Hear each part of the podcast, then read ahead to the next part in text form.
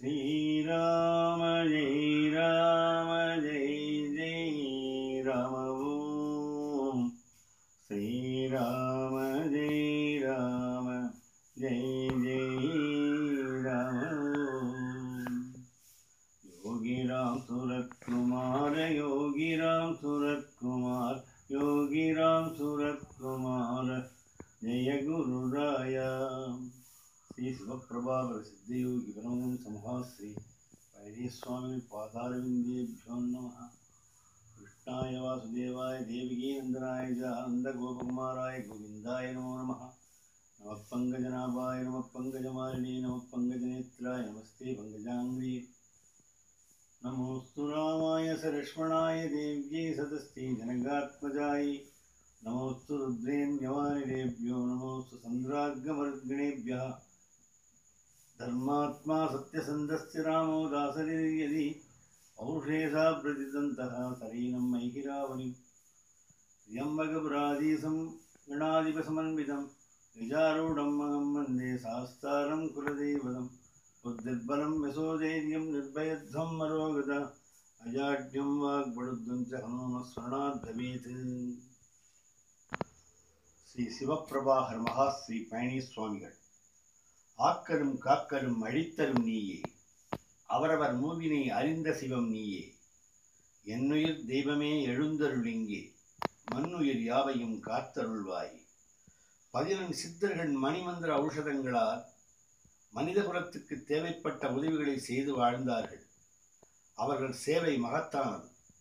மேலும் நாம் எளிதான வழியில் இறையருள் பெற வழிகாட்டி வழிகாட்டியுள்ளார்கள்.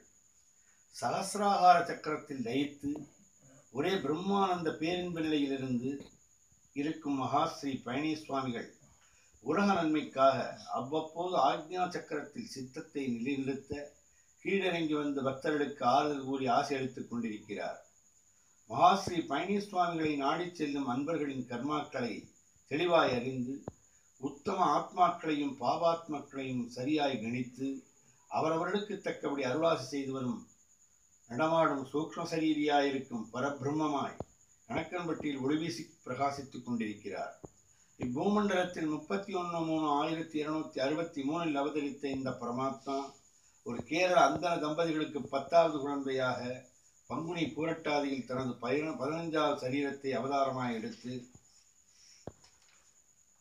ஸ்ரீ சிவப்பிரபாகர சித்தியோகி பரமசரி என்ற திருப்பெயருடன் கேரள மாநிலத்தில் பற்பல அற்புதமான அரிய செயல்களை தன் அதீத கருணையில் அனுகிரகம் செய்து வந்தார்.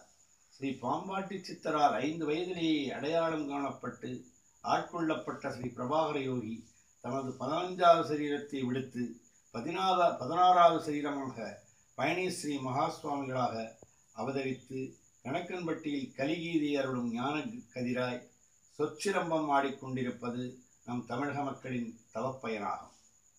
தனது எழுநூற்றி இருபத்தி நாலாவது தொடர் வயதில் ஆறு நாலு ஆயிரத்தி தொள்ளாயிரத்தி எண்பத்தி ஆறு பங்குனி பூரட்டாதியில் கேரள ஓமலூர் புளிப்பாறையில் ஜீவசமாதி அடையும் தருணம் இன்னும் பன்னிரண்டு ஆண்டுகளுக்கு பிறகு எனது கடைசி சரீரத்தை எடுத்து வருவேன் என்று தனது சீடரான ஸ்ரீ சித்தராஜா சுவாமிகளிடம் கூறியிருந்தார்.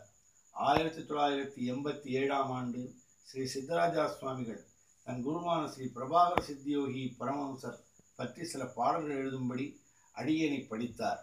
அவைகளை தற்சமயம் சில பக்தர்கள் விரும்பியபடி உரிக்குறுந்தட்டாய் தயாரித்துள்ளோம்.